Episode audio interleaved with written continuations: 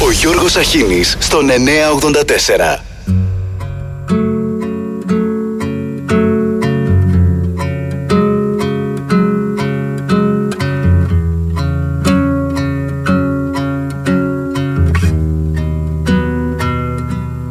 Το νερό της ντροπής ξέχασες να πιείς στην κορφή του βουνού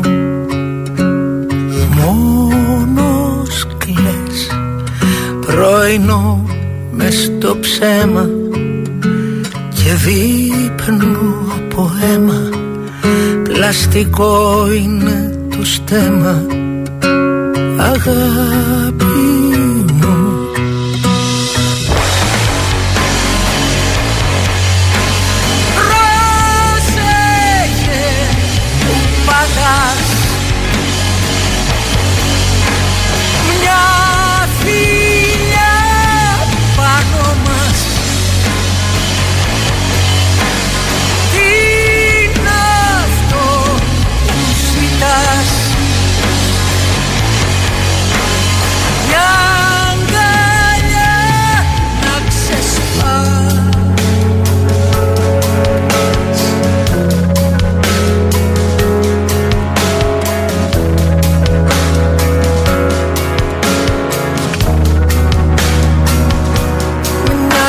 Μια κιθάρα, ένα πιάνο και πάνω του ο καφές ένας ήλιος να μελούζει Δίχως χτες χαραμάδα μεγαλείου Εγγόνια μου οι στιγμές σε ένα θέατρο πια άδειο να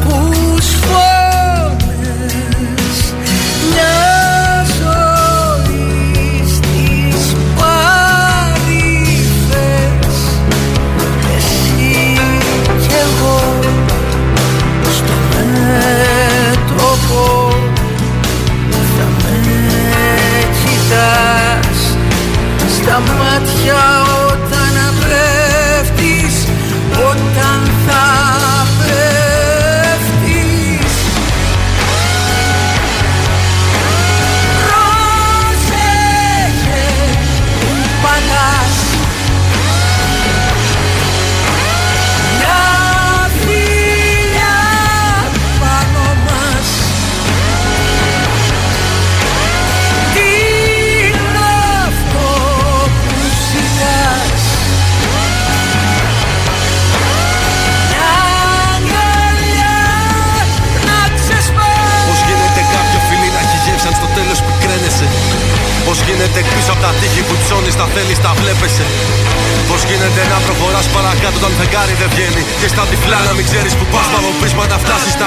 ζει, να πεθαίνει εν τέλει.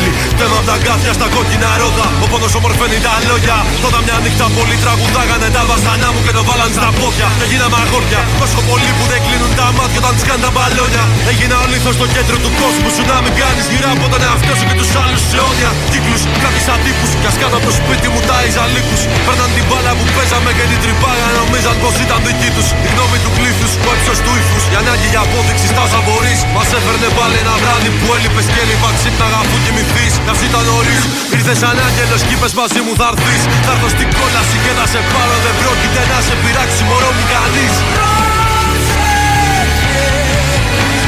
Και γίναμε εμείς ένα λουλούδι με πέταλα κίτρινα κι άσπρα. Πάνω μαντήσαμε για να κοιτάς το φεγγάρι και εγώ για να αγγίζω τα άστρα. Στο σπίτι τα πάλι δεν είχαμε πια το ταμπλά το παιχνίδι που παίζαμε σκέπασε κιόν Γι' αυτό δεν θα μάθουμε αν είχα άλλη κίνηση Ξέρω μονάχα πως ήμουν το πιόν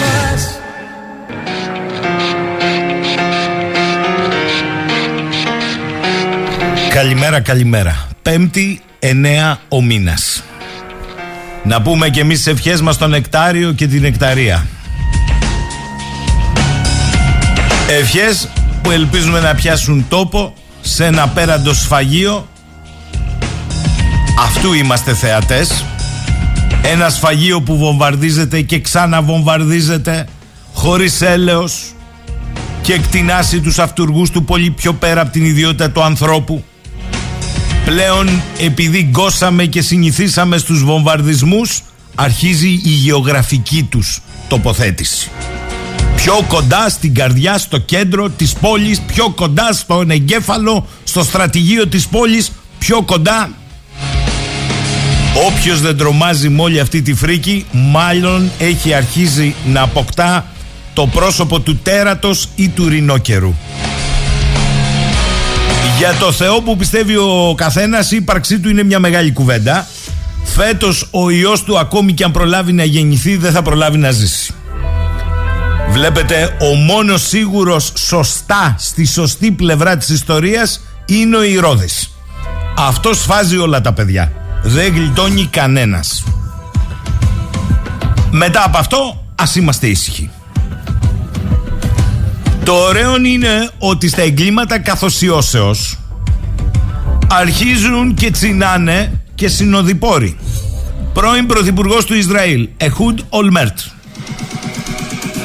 Έχει θολώσει η κρίση του νυν Πρωθυπουργού μας. Η λήψη του ελέγχου της Γάζας επαόριστον μετά το τέλος του πολέμου είναι μία κουβέντα που λέγεται από άνθρωπο που έχει συρρυκνωθεί Αυτά λέει ο πρώην Πρωθυπουργός του Ισραήλ. Είναι καταρακωμένος, είναι σίγουρο. Θέλω να πω κάτι τρομερό του συνέβη. Ο Μπίμπι εργαζόταν σε όλη τη ζωή με το πρόσχημα ότι είναι ο κύριος ασφάλεια. Είναι ο κύριος μακάκας. Αυτό δεν το λέω εγώ. Το λέει ο κύριος Εχούντ Ολμέρτ. Σε συνέντευξή του στο Πολίτικο. Ο Θουκυδίδης που πολλοί θυμούνται και επικαλούνται ως ορθολογισμό διότι εκτός από των μιλίων την ιστορία έχει πει κι άλλα στην περίφημη ιστορία με τα γεγονότα του Πελοποννησιακού πολέμου αναφέρει για έναν τύρανο ή για μια πολιτεία που ασκεί ηγεμονία τίποτα δεν είναι παράλογο αν είναι συμφέρον. Αυτά ήταν τα λόγια του πρεσβευτή των Αθηναίων Ευθύμου, ο οποίος προσπαθούσε να πείσει τους καμαριναίους Σικελίας να πάρουν το μέρος των Αθηνών στη σύγκρουση με τους Λακεδαιμονίους. Στο Θοκιδίδη απάνω είναι στηριγμένη ολόκληρη πολιτική σε διακρατικό και προσωπικό επίπεδο. Τίποτα δεν είναι παράλογο αν είναι συμφέρον. Άλλα είναι τα περίεργα. Άμα ακούς εκατό φέροντες γιατρούς παρακαλώ την ιδιότητα να λένε ότι είναι δικαίωμα ο βομβαρδισμός νοσοκομείων μέχρι αποδόσεως δικαίου κουκουρούκου μανταλάκια. Ούτε ο Γκουτέρες τρομάζει κανέναν ούτε όσοι έχουν βγει και έχουν πει σταματήστε αυτό το συφορδιασμένο τον βομβαρδισμό Ούτε το σχέδιο Μπλίνκεν για την επόμενη μέρα σε Γάζα και Παλαιστινιακό με όρους και προϋποθέσεις για την ειρήνη. Τίποτα δεν πιάνει. Τίποτα.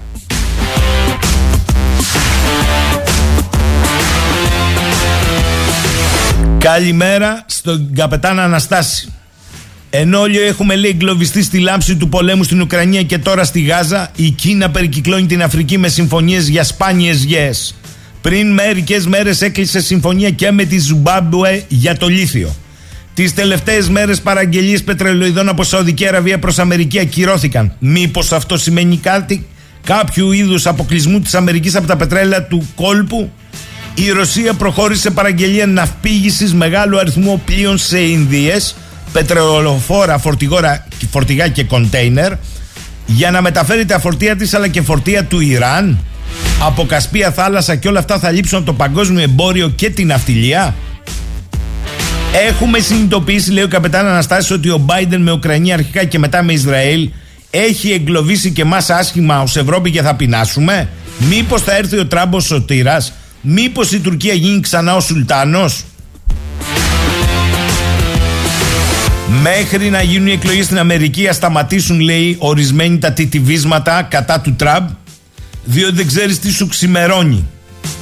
Καλημέρα στους άλλους δύο Γιάννηδες. Καλημέρα στο φίλο μου τον κύριο Γιώργο από το Ελσίνκι, ο οποίος μου στείλε και φωτογραφικό υλικό σήμερα. Συνέβη λέει χθες το μεσημέρι περπατώντας με το εγγόνι μου να το χαίρεσαι στη γειτονιά μου ένας υπερήλικας εδώ στο Ελσίγκη πέστη καρδιακή προσβολή. Ταυτόχρονα ήρθαν και μου έστειλε ο άνθρωπος τις φωτογραφίες δύο ασθενοφόρα, το ένα με γιατρό, σας στέλνω και τις φωτογραφίες. Στη μία διακρίνεται το τεράστιο τηλεφωνικό κέντρο έκτακτης ανάγκης 112, το οποίο εφημερεύει επί 24 ώρου βάσεως και η τέταρτη φωτογραφία από το αρχείο μου που βρήκα, τον νυν Υπουργό Υγείας στην Ελλάδα, πιστεύω να γνωρίζει για τις ελλείψεις προσωπικού που επικρατούν στα κεντρικά νοσοκομεία της Κρήτη όπως το Βενιζέλιο, ώστε να κάνει τα απαραίτητα. Είδομεν. Ποιος να δει, κύριε Γιώργο μου, ποιος να δει. Και επειδή εμείς ως φαίνεται δεν βλέπουμε ούτε καταλαβαίνουμε από ιστορίες βγαίνουν περισπούδαστοι και τα λένε με τρόπο που να τα αντιληφθούμε όλοι. Αυτό που τρομάζει είναι η αδιαφορία του νεοέλληνα. Και αυτό γιατί ο νεοέλληνας έχει μπει στο ανοιχτό κύκλωμα της χρήσης ενός άψυχου πράγματος. Όλα περνούν μπροστά από τα μάτια μας σαν κινηματογραφικό φιλμ. Διαχειριστικές ανικανότητες που στοιχίζουν ζωές, όπως τα τέμπη. Εθνικές άντε κολοτούμπες στις μυστικές διπλωματίες. Παραλήψεις που αφανίζουν εκτάσεις χώρας με τις μέγα πυρκαγιές. Τα μέγα βουλιάγματα. Με την μεγάλη ευκολία υιοθετήσαμε την κουλτούρα των εκενώσεων το καλοκαίρι και του εγκλισμού το χειμώνα ως, άμεσα σχήματα της διάσωσής μας. Και επαφιόμαστε κύριε Γιώργο στο συναγερμό του 112 που λειτουργεί περισσότερο ως παράγγελμα της λογικής συμμόρφωσης και ως πυροβολητής του φόβου. Το 112 μας θυμίζει ότι μπορεί να επιβιώσουμε και αυτή τη φορά, αλλά την επόμενη μπορεί και να μη σωθούμε. Και αυτό γιατί τα συμφέροντα δεν επενδύουν στην οχύρωση των πόλεων, αλλά στις απευθείας αναθέσεις. Με λίγα λόγια έχουμε εκπαιδευτεί σε ταχύρυθμα μαθήματα ψυχολογικοποιημένης κατήχησης από την εποχή των μνημονίων ώστε να θεωρούμε κάθε είδους υποταγή αρετή. Τη βγάλαμε σήμερα, έχει ο Θεός για αύριο. Έχει βουλιάξει ο Νοέλληνας τόσο πολύ στην αδιαφορία του η αδιαφορία εκφράζει βία έλεγε κάποτε ο Μποντριγιάρ που γρήγορα θα διαφορήσει ακόμη και για την ύπαρξή του. Μην ξεχνάμε ότι ο θρήνος, το δράμα νοούνται πια μόνο τηλεοπτικές στιγμές like, ad, instagram και πάει λέγοντας. Κάπως έτσι βγαίνει η Υπουργάρα και λέει Ο Πρωθυπουργός απολαμβάνει μια πρωτοφανή πολιτική κυριαρχία.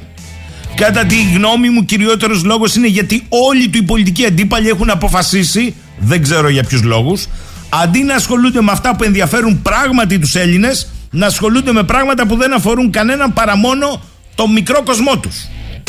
Και συνεχίζει ο Υπουργάρα. Δηλαδή σήμερα στην Ελλάδα πόσοι πιστεύετε από τους 100 συμπολίτες μας αν τους ρωτήσουμε ενδιαφέρονται για εξεταστική ή για προανακριτική επιτροπή για τα τέμπη; Ε, ενδιαφέρονται οι οικογένειες και οι συγγενείς των νεκρών. Έστω αυτοί κύριε Υπουργέ. Και πόσοι ενδιαφέρονται για την ακρίβεια, πόσοι ενδιαφέρονται για να βρει το παιδί τους δουλειά, πόσοι ενδιαφέρονται για την ασφάλεια, πόσοι για το μεταναστευτικό; Θέλετε λέει να κάνουμε ένα πείραμα από περιέργεια; Οι άνθρωποι έχουν αφήσει τον Πρωθυπουργό να είναι ο μοναδικός πολιτικός στην Ελλάδα που ασχολείται με τα πραγματικά προβλήματα. Όλοι οι υπόλοιποι με αυτό που ο ίδιος είπε πράγματα που δεν αφορούν κανέναν μας Πράγματα η Εξεταστική Επιτροπή για τους νεκρούς στα Τέμπη. Πράγματα η Προανακριτική Επιτροπή για τις υποκλοπές. Πράγματα η αποζημιώση στα Αρκαλοχώρη. Πράγματα η Καμένη στον Εύρο. Πράγματα οι πλημμυρισμένοι στη Θεσσαλία. Δώσ' του άδωνη στο κατακέφαλο. Και δεν πάνε να λένε κάποιοι στίχους του ελίτη την οργή των νεκρών να φοβάστε. Δεν φοβόμαστε τίποτα λέει. Αυτό έχει ξεπεράσει και το 41%. Να είστε σίγουροι. Είναι άλλη σκάλα, άλλο level. Γιάννη καλημέρα, μου λες εδώ Για τον ημάμι των Χανίων θα πεις κάτι ή πάλι δεν υπάρχει πρόβλημα; Γιαννάκη μου θα σου πω Πρώτα πρώτα βλέπω πέσατε όλοι από τα σύννεφα Διότι κατέβηκε τρομοκρατική και σχηματίζεται δικογραφία Περίμενε πρώτα Κατά δεύτερον, το θέμα πέντε μέρες πίσω ήταν στα μέσα κοινωνικής δικτύωσης του κυρίου Μπογδάνου. Από εκεί προέκυψε. Εγώ αραβικά δεν ξέρω. Εσύ ξέρεις. Περιμένω τη δικογραφία και να αποφανθεί η δικαιοσύνη. Είναι έτσι; Όπως περιγράφεται ο ημάμις. Είναι κάτι άλλο; Είναι σοβαρότερο; Χειρότερο; Ή είναι πάλι καμία φιασκαδούρα σαν τους τρομοκράτες στην Αθήνα; Τους ξεχάσες; Λέω όμως ότι όλοι αυτοί που ευνηδιάστηκαν και περιμένανε τις ανακοινώσεις και το report της αστυνομίας ας κοιτάξουν πέντε μέρες πίσω ποιος ποστάρισε το θέμα πρώτος αποκαλύπτοντάς το. Καλημέρα Αντώνη. Ο πιο φαύλος πολιτικός έγινε λέει και προοδευτικός Δεν τον ενοχλεί να κάνουν γάμο, μαγαρίζουν και τις έννοιες. Φυσιολογικό και αυτό στο σήμερα και ο Βέγκος θα πήγαινε με το ρατσιστικό για το Αράπης. Αντώνη δεν ξέρω εγώ. Εγώ ξέρω ότι αποκάλεσε πράγματα νεκρούς και εξαϊλωμένους. Τελεία παράγραφος με τραγούδι σε διάλειμμα.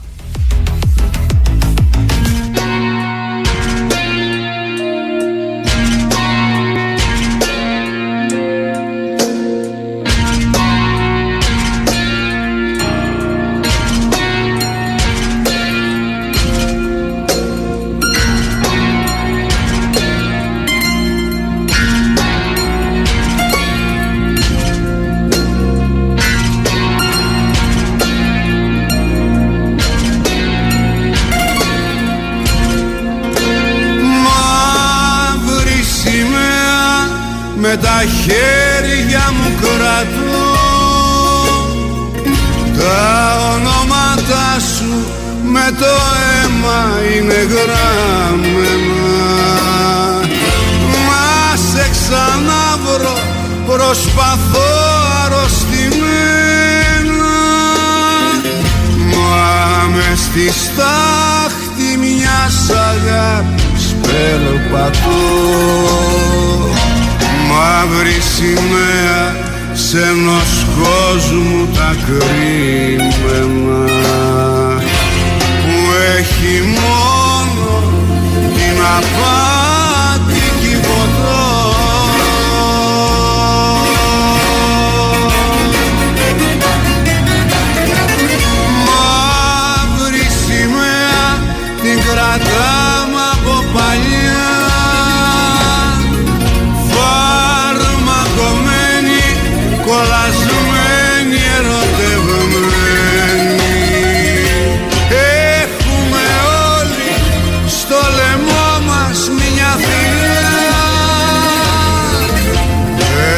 σε βρω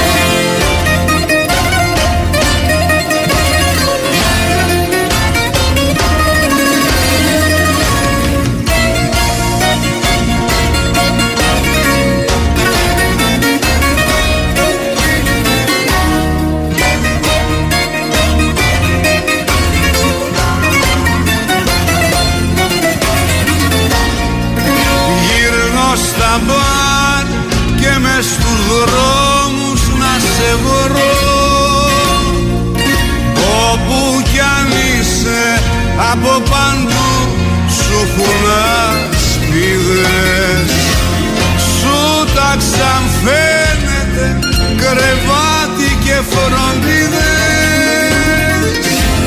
Ζωή στρωμένη και τα θάνατο νερό. Δεν με θυμάσαι πως να ξέρεις κι αν με είδες. Μαύρη σημαία θα με είδες να φορώ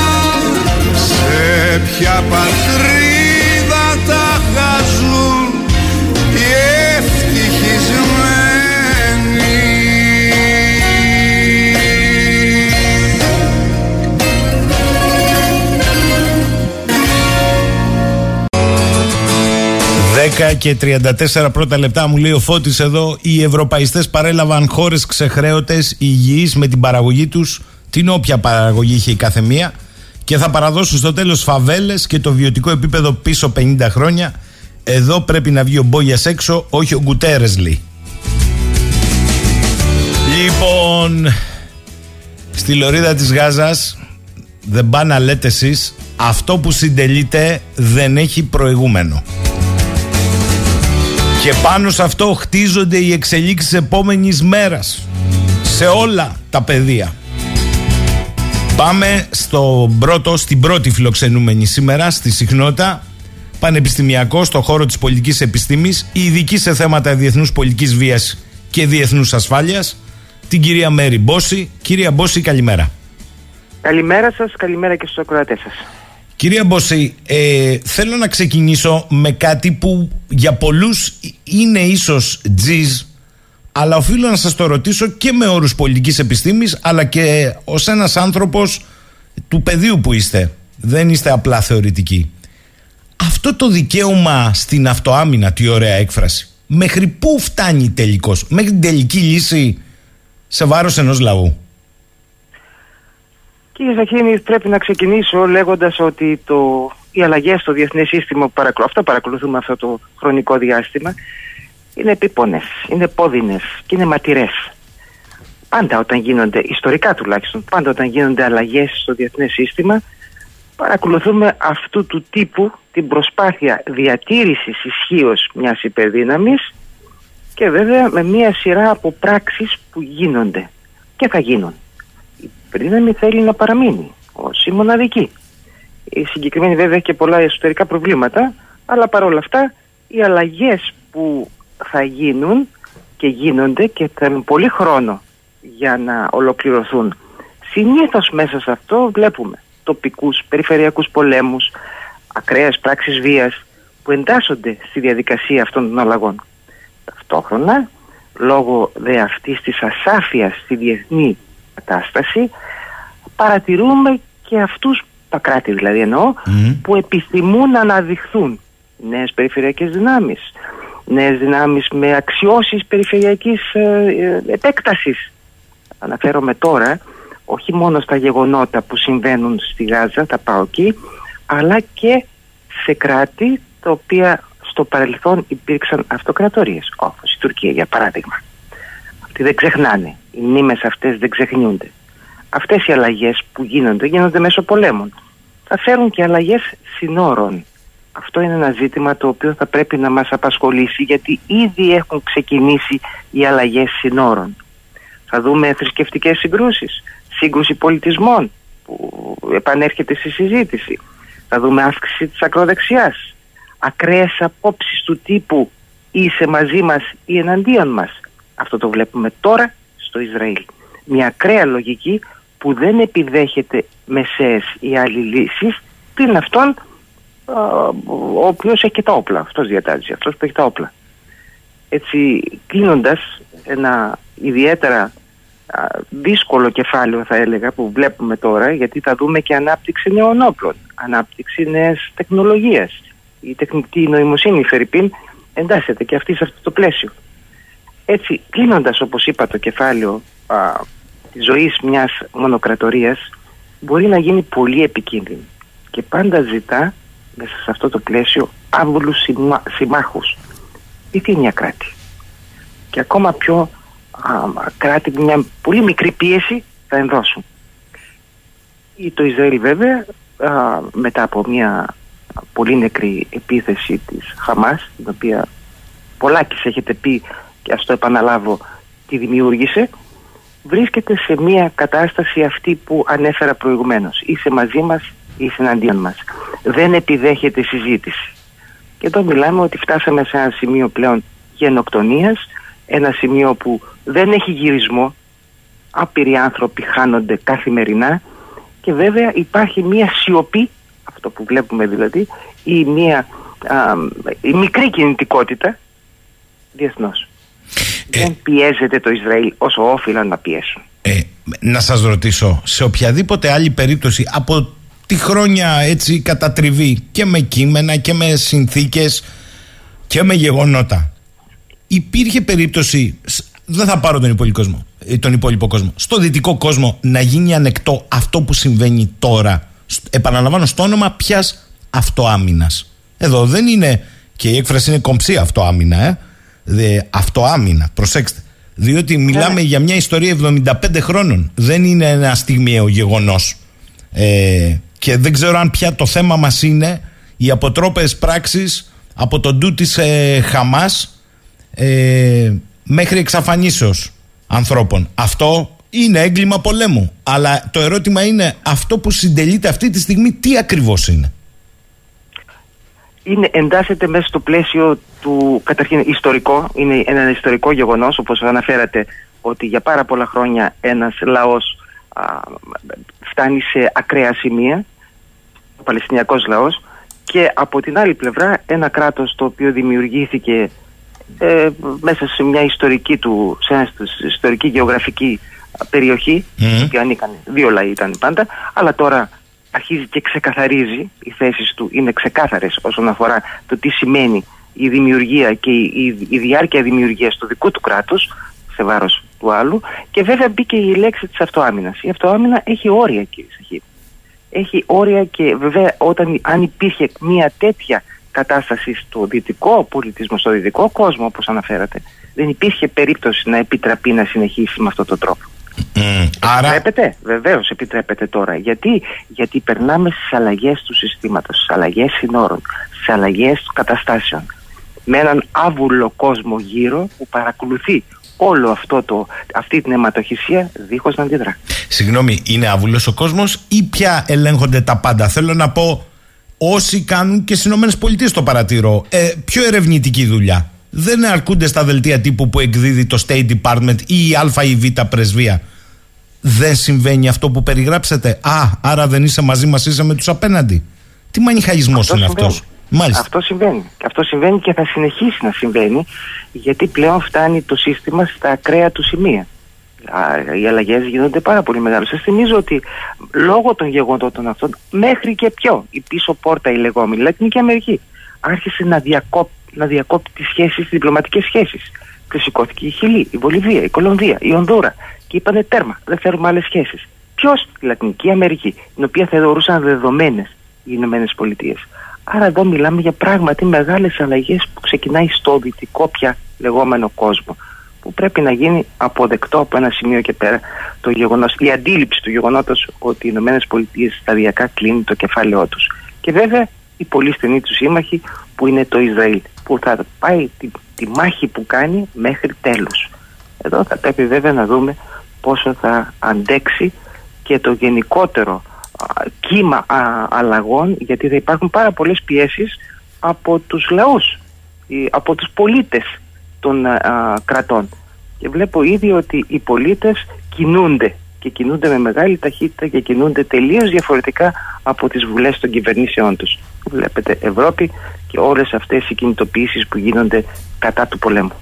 Ε, ρωτάει εδώ ο φίλος ο Σπύρος, λέει καλημέρα στην αγαπημένη κυρία Μπόση. Θέλω να τη ρωτήσω, υπάρχει διαφορά μεταξύ μιας τρομοκρατικής οργάνωσης και ενός κράτου τρομοκράτη είτε σε άλλους λαούς είτε τρομοκρατός στο λαό του τον ίδιο; Και αν ναι, ποια είναι η διαφορά; Ναι, το θέμα είναι ότι ένα κράτος ονομάζεται τρομοκράτης τελείως υποκειμενικά α, κυρίως από μεγάλες δυνάμεις. Δηλαδή οι Ηνωμένες Πολιτείες μπορούσαν να ονομάσουν κράτος τρομοκράτη την Κούβα στα Κράτος τρομοκράτη το Ιράν. Κράτος τρομοκράτη το Σουδάν. Κράτος τρομοκράτη όποιον επιθυμούσαν. Αυτό λόγω της δύναμης που είχαν και της πίεσης με τα μέσα μαζικής ενημέρωσης αλλά και με τις διάφορες αποφάσεις κατά διαστήματα, κυρίως εμπάργο, το χρησιμοποίησαν πάρα πολύ. Υπάρχει κράτος τρομοκράτη. Αυτό είναι αστείωτητες. Όμως παρόλα αυτά είδαμε ότι κυριάρχησε στη διεθνή σκηνή το γεγονός ότι μπορείς να ονομάσεις ένα κράτος τρομοκράτη και να του αφαιρέσεις πάρα πολλά δικαιώματα που μπορεί να έχει. Των πραγμάτων τα κράτη αυτά στράφηκαν σε άλλες α, οδούς έτσι ώστε να μπορέσουν να επιβιώσουν. Και μια χαρά επιβίωσαν. Θέλω να σας ρωτήσω, επειδή τα πρόσωπα, οι ηγετικές φυσιογνωμίες, προφανώς και επικαθορίζουν καταστάσεις, δεν είναι η Λιδία Λίθος, όμως στιγματίζουν γεγονότα. Και επειδή ακούω εδώ πολλούς και μιλούν περί του Μεσανατολικού, λες και έχει προκύψει εδώ και ένα μήνα, Θέλω να υπενθυμίσω και θέλω να προσέξετε το σκεπτικό γιατί με ενδιαφέρει εδώ η άποψή σας. Θέλω να υπενθυμίσω ότι στα 1995, όχι πολύ πίσω, ε, ο Γιτζάκ Ράμπιν διαπραγματευόταν μια συμφωνία ειρήνης με τους Παλαιστινίους. Οι υποστηρικτές τότε του αντιπάλου του, του Νετανιάχου, ο αντίπαλος ήταν ο Νετανιάχου το 1995 στο Ράμπιν, φώναζαν θάνατο στο Ράμπιν. Ο δολοφονής... Μάλιστα. Ο δολοφονηθής Ράμπιν 4 Νοεμβρίου του 1995 έχει μια χείρα που αμέσως μετά κατηγορεί ευθέως τους υποστηρικτές του Νετανιάχου για τη δολοφονία του συζύγου της. Ο Νετανιάχου γίνεται πρωθυπουργός του Ισραήλ τον Ιούνιο του 1996 μέσω του κόμματος Λικούντ. Τα λέω αυτά όχι για εσάς, εσείς τα ξέρετε, αλλά για τον κόσμο. Θέλω να υπενθυμίσω ότι ένας από τους προτεργάτες του κόμματος αυτού είναι ο Βλαντιμίρ Ζαμποτίνσκι, τον οποίο ο Μουσολίνη είχε αποκαλέσει καλό φασίστα. Και το 48 το Λικούντ με επιστολή του Αϊστάιν και της Χάνα Άρεντ, κορυφαίοι Εβραίοι διανοούμενοι στη New York Times εποχής, είχαν πει ότι το κόμμα αυτό προσωμίαζε σε μια οργάνωση και μεθόδους με πολιτική φιλοσοφία εξαφάνισης λαών. Τα ξεχνάμε αυτά. Και σε εκείνη ανέφερε προηγουμένως την αύξηση της ακροδεξιάς. Παρακολουθώ παγκόσμια πλέον και τη βλέπω πολύ πιο έντονα στο δυτικό μπλοκ το λεγόμενο. Ε, στις, στο Ισραήλ, μια και αναφέρατε και το αναφέρατε πάρα πολύ ωραία και ιστορικά, βλέπω αυτή τη στροφή εδώ και μεγάλο χρονικό διάστημα αλλά και τη στήριξη που έχουν αυτοί οι ακραίοι από τους ψηφοφόρους τους. Μα γιατί αυτοί κυβερνούν, σωστά το λέτε. Δεν ήρθαν από μόνοι τους. Έχετε δίκιο είναι, τους έχουν ψηφίσει, τους έχουν επιλέξει. Και επειδή είχα και την τύχη να πάω πολλές φορές στο Ισραήλ και έχω δει ανθρώπους σκεπτόμενους, δημοκρατικότατους, βλέπω ότι αυτή συρρυκνώνεται η ομάδα και αυξάνεται υπέρμετρα η άλλη η οποία στηρίζει τους ένοπλους επίκους οι οποίοι επίκοι είναι, είναι όχι η λέξη ακραίος είναι νομίζω πολύ έτσι χλιαρή δεν μπορείτε να φανταστείτε πόσο ακραίοι είναι οι οποίοι με όπλα σκοτώνουν στη Δυτική Γάζα και δεν μιλάει κανένας. Σκοτώνουν Παλαιστίνιους, τους παίρνουν τη γη, τους θεωρούν δική τους γη. Και όλα αυτά τα εγκλήματα που γίνονται κάθε μέρα γινόταν και γίνονται και τώρα, περνούν χωρίς καν να ακουστούν. Ακούγεται μόνο α, η Χαμάς, η φτιαγμένη Χαμάς από αυτούς, η οποία έκανε αυτή την πράξη, μια πράξη αιματηρή, μια πράξη ακραία και τώρα βέβαια σε πολλαπλάσιο βαθμό πεθαίνουν αθώοι Παλαιστίνοι. Αυτό μιλάμε ότι, ότι συζητάμε πλέον για εξαφάνιση ενός λαού, μια γενοκτονία. Μέχρι και ο γραμματέας του ΟΗΕ το είπε. Μέχρι και ξέρω εγώ, μια σειρά από, από αυτούς που λειτουργούν στα Ηνωμένα Έθνη μιλάνε για γενοκτονία. Ενδιαφέρει κανέναν; Κανέναν. Για φανταστείτε αν συνέβαινε κάτι τέτοιο σε μια κλασική δυτική χώρα, το τι θα συνέβαινε. Τότε θα ακουγόταν και ο Γενικός Γραμματέας. Άρα λέτε ότι εδώ και οι μεγάλοι παίκτες ισχύως έχοντας βάλει το χεράκι τους, αυτό που τους ενδιαφέρει είναι επόμενη μέρα. Δηλαδή ανακατανομή ισχύως, νέα σύνορα όπως περιγράφεται. Μου λέει εδώ η φίλη Μαρία, κυρία Μπόση, στο τέλος τέλος λέει, από αυτή τη δουλειά βλέπω ότι χαμένοι βγαίνουν και οι δύο. Δηλαδή, σε βάρος των ε, ανθρώπων του Ισραήλ και της θρησκείας δημιουργείται ένα κακέκτυπο αντισημιτισμού από τη μια και ένα κακέκτυπο αντι-Ισλαμισμού από την άλλη. Και αυτό σαρώνει ως κύμα την Ευρώπη. Δηλαδή την πατάνε και οι δύο. Ισχύει; Σαρώνει, σαρώνει παγκόσμια, βεβαίως. Βλέπω τον αντισημιτισμό, α, τα, τα κύματα αυτά του αντισημιτισμού και της Ισλαμοφοβίας που φτάνουν σε ακραία σημεία και ακόμα δεν έχουμε δει τίποτα κύριε Σαχή. Ακόμα είναι η αρχή. Αυτά που θα δούμε θα είναι πολύ πιο έντονα γιατί πράγματι αυτό το μεγάλο ρεύμα ένα ρεύμα το οποίο δεν μπορεί να παρακολουθήσει και σας θυμίζω, το έχετε πει και εσείς πολλές φορές ότι η είδηση που παίρνουμε από την περιοχή είναι ελεγχόμενη είδηση. Δεν ξέρουμε την πραγματικότητα των γεγονότων, δεν έχουμε δει πεντακάθαρα τι συμβαίνει, είναι όλα ελεγχόμενα από το Ισραήλ έτσι ώστε να μην έχουμε την πλήρη γνώση. Αυτό όμως ως κύμα λειτουργεί, παλιριακό κύμα, λειτουργεί μέσα και στις αραβικές χώρες, στο σύνολο των περιφερειακών κρατών και στην Ευρώπη και στη Δύση δηλαδή γενικότερα. Θα δούμε λοιπόν και τον αντισημιτισμό που το έχω δει βέβαια πρωτοπορία στις Ηνωμένες Πολιτείες εδώ και αρκετά χρόνια. Α, ναι. Αυτό το είδα και στην Ευρώπη. Ναι, ναι. Είναι πρωτοποριακή οι Ηνωμένες Πολιτείες στον αντισημιτισμό με πάρα πολλές βίαιες ενέργειες, αιματηρές ενέργειες που συχνά πυκνά δεν συζητιούνται γενικότερα. Καταγράφονται όμως και έχω πολύ μεγάλες αυξήσεις με αριθμούς. Η Ευρώπη μπήκε τώρα, μετά τα γεγονότα βέβαια, στη συζήτηση αλλά και στην κινητικότητα και βλέπω ότι αυξάνεται πάρα πολύ. Αλλά ταυτόχρονα αυξάνεται και ο ξενοφο... οι ξενοφοβικοί, οι ρατσιστές, που είναι η, η άλλη πλευρά του νομί... νομίσματος. Η ακροδεξιά, που έχει αυξήσει τις οργανώσεις, τις ομάδες έχει αυξήσει πολιτικά κόμματα και γνωρίζει μια άνθηση στο δυτικό κόσμο. Μέσα από αυτές τις λογικές ανεβαίνει πολύ και ο, ο αντισημιτισμός, ο οποίος προϋπήρχε θα μου πείτε στην ακροδεξιά, στο ακροδεξιό σκεπτικό. Δεν είναι κάτι καινούριο, αλλά τώρα παίρνει πιο ένταση, μεγαλύτερη ένταση. Ταυτόχρονα έχω δει και, το, και την Ισλαμοφοβία. Και να θυμίσω, μία στο Παρίσι, μια γυναίκα ντυμένη με την γνωστή στολή των γυναικών του Ισλάμ μες στο μετρό φώναξε μια θρησκευτική έκφραση και την πυροβόλησαν, τη σκότωσαν.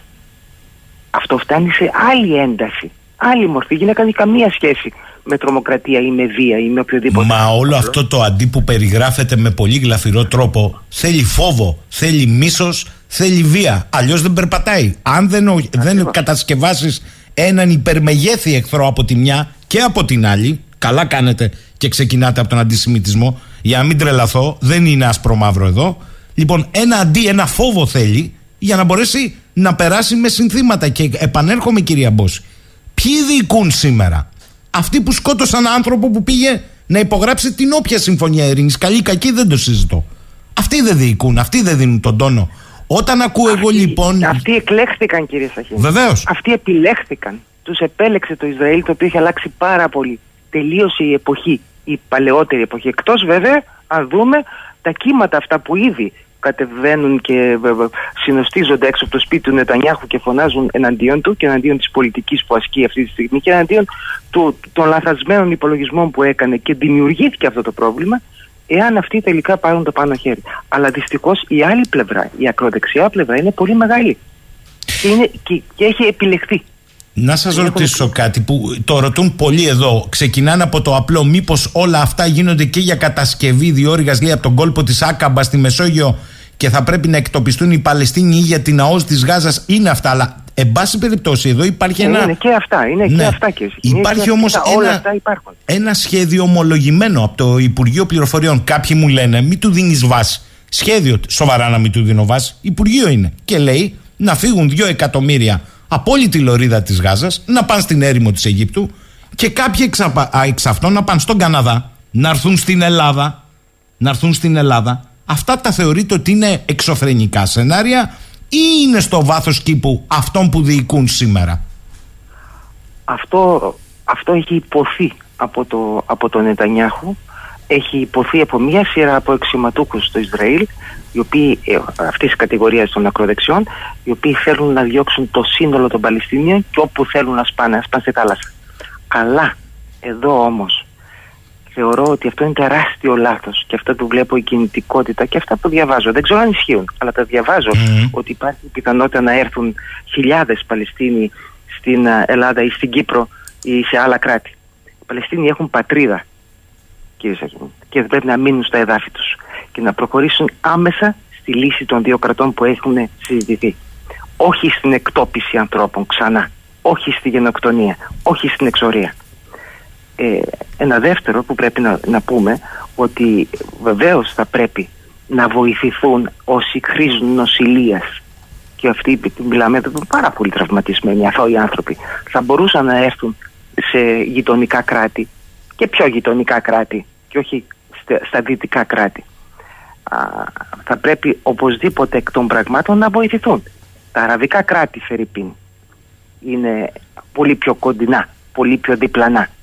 Κανένα λόγο δεν έχουν τα κράτη της Ευρωπαϊκής Ένωσης ή η Ελλάδα ή η Κύπρος να παραλάβουν ορολογιακές βόμβες. Έχει υποθεί από άλλους και το επαναλαμβάνω. Γιατί εάν φύγουν αυτοί οι άνθρωποι και έρθουν σε δυτικό έδαφος θα συνεχίσουν ως ορολογιακές βόμβες. Και σημαίνει αυτό ότι θα δούμε πολύ άσχημα πράγματα εάν φύγουν από τον τόπο τους. να μείνουν, έχουν πατρίδα οι Παλαιστίνοι. Εδώ τώρα κοιτάξτε την αντίφαση. Εσείς καλά το περιγράψατε αυτή τη στιγμή μόλις, αλλά θα σας στείλω ένα μήνυμα και θέλω τη δική σας απάντηση, σε εσάς απευθύνεται.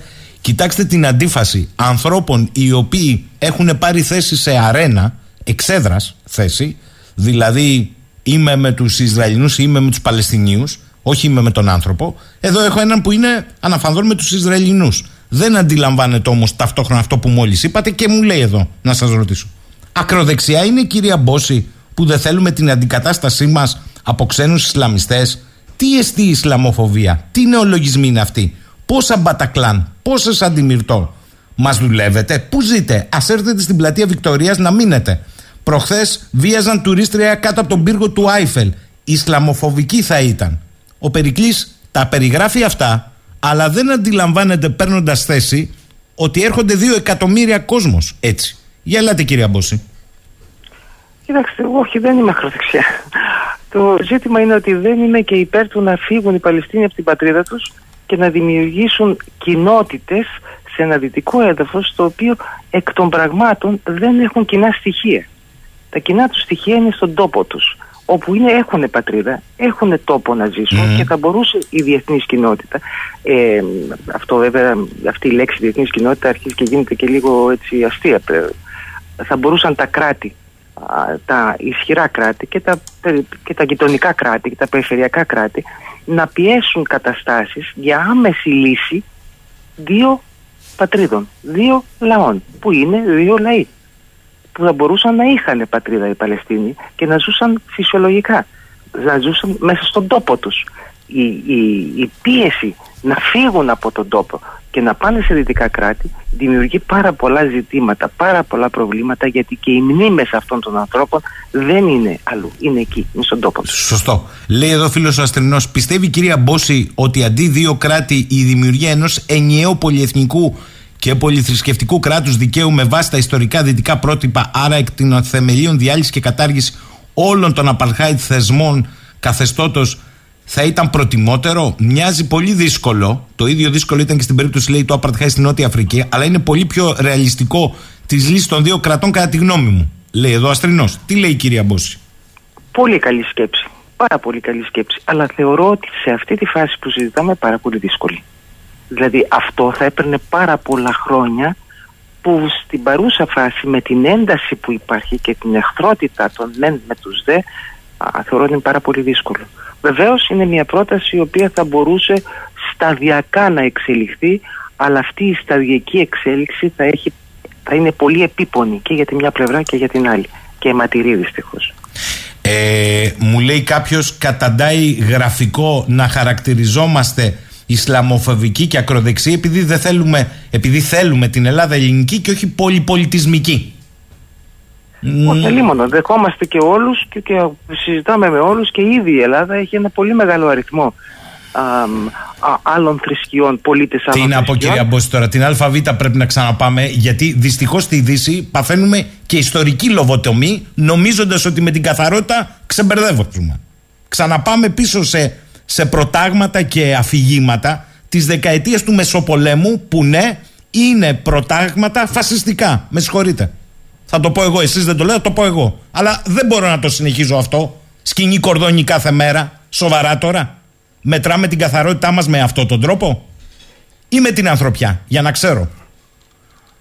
Κυρία Μπόση, Νομίζω ότι η ανθρω- ναι, η ανθρωπιά έχει, έχει προβλήματα αυτό το χρονικό διάστημα καθώς υπάρχουν αυτές οι πιέσεις του είσαι μαζί μας εναντίον μας αρχίζουμε και χάνουμε την ανθρωπιά και βλέπουμε αυτές τις ακραίες απόψεις είτε τη μια πλευρά είτε από την άλλη. Το βλέπω και εγώ, το παρακολουθώ και εγώ και πραγματικά συμφωνώ απόλυτα μαζί σας ότι χάνουμε, έχουμε αρχίσει και χάνουμε πάρα πολύ. Α, βέβαια αυτό παίζουν ρόλο και κάποιοι το, τα έχουν αντιληφθεί όλα αυτά και κάποιοι τρέχουν με μεγάλη ταχύτητα στη νέα εποχή και επιθυμούν να γίνουν ισχυροί περιφερειακοί ηγέτες και το καθεξής. Α, δεν το βλέπουν όλοι, το βλέπουν κάποιοι. Και εννοώ την Τουρκία. θα έρθω στην Τουρκία, έχω ειδικό κεφάλαιο. Λέει εδώ η Αγγελική για το καθεστώς του, Ισρα... του Ισραήλ τα υπεραναλύεται όλα. Ε, αυτό είναι το καθεστώς, τι να κάνουμε τώρα. Αλλά τι θα γίνει, λέει, αν στην Παλαιστίνη επικρατήσει η Χαμάς; Αυτό δεν θα μας το πείτε. Ναι, αυτό είναι ένα πολύ, κα- πάρα πολύ καλό ερώτημα. Ποιοι θα επικρατήσουν τελικά, καθώς το Ισραήλ έχει α, στην παρούσα φάση βομβαρδίζει το σύμπαν με, σ- με στόχο, όπως μας λέει, με στόχο τη Χαμάς. Από την άλλη, η Χαμάς έχει ξεφύγει και από τη λογική των ατόμων, έχει περάσει στην ιδεολογία, στη λογική της, του, του, να, του να υπάρχουν γενικότερα ως άτομα και ως σκέψη και ως ιδεολογία όπως είπα. Αυτό είναι ένα ζήτημα που σημαίνει ότι η άλλη πλευρά, ο Αμπάς, α, τον Μμμ. οποίο μα- πριν από λίγες μέρες μας τον α, δολοφονούσαν, ε, η, η PLO θα πρέπει να ανασυνταχθεί, να αντιληφθεί την κατάσταση και να πάει το πάνω χέρι. Δεν βλέπω στην παρούσα φάση. Βλέπω και εκεί μια ασάφεια. Βλέπω και εκεί μια, ας το βάλω σε έγγραφο, ανικανότητα. Χμ. Να γιατί, βλέπετε, σταθεροποιηθούν. γιατί βλέπετε αν η Χαμάς είναι η δακτυλοδεικτούμενη, βλέπετε από την πλευρά του Ισραήλ να γίνει καμιά προσπάθεια να συνομιλήσουν με την Παλαιστινιακή Αρχή; Για να το καταλάβω κι Δεν εγώ. έχω. Γιατί ακούω όλους η Χαμάς, η Χαμάς, η Χαμάς. Ωραία. Οι άλλοι που είναι οι καλοί εντός εισαγωγικών για το Ισραήλ πολιτικά, συζητάνε μαζί τους; Όχι. Όχι, δεν συζητάμε Μάλιστα. γιατί και, και οι ίδιοι οι Παλαιστίνοι από εκείνη την πλευρά, δηλαδή η PLO και η Φατάχ, έχει α, υποστεί μεγάλα πλήγματα, έχει και εσωτερικές διαφορές, έχει διασπαστεί, έχουμε πάρα πολλά τέτοια προβλήματα.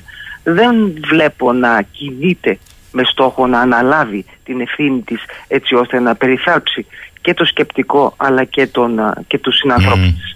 Άρα εκ των πραγμάτων υπάρχουν πολλά προβλήματα α, που σε τελική ανάλυση α, λειτουργούν υπέρ του Ισραήλ. Δύο σύντομες ερωτήσεις και πα- έρχομαι στην Τουρκία. Ρωτήστε, λέει ο Χρήστος, την εξαιρετική κυρία Μπόση, αν είναι δυνατόν με τις ακραίες πρακτικές από την κυβέρνηση του Ισραήλ εδώ και 70 χρόνια, που δυστυχώς η Δύση της επικροτεί, να υπάρξει διέξοδος στο πλαίσιο της λογικής. Γιατί στην τελική τη μουσουλμανική τρομοκρατία ποιος την εκθρέφει, λέει ο Χρήστος.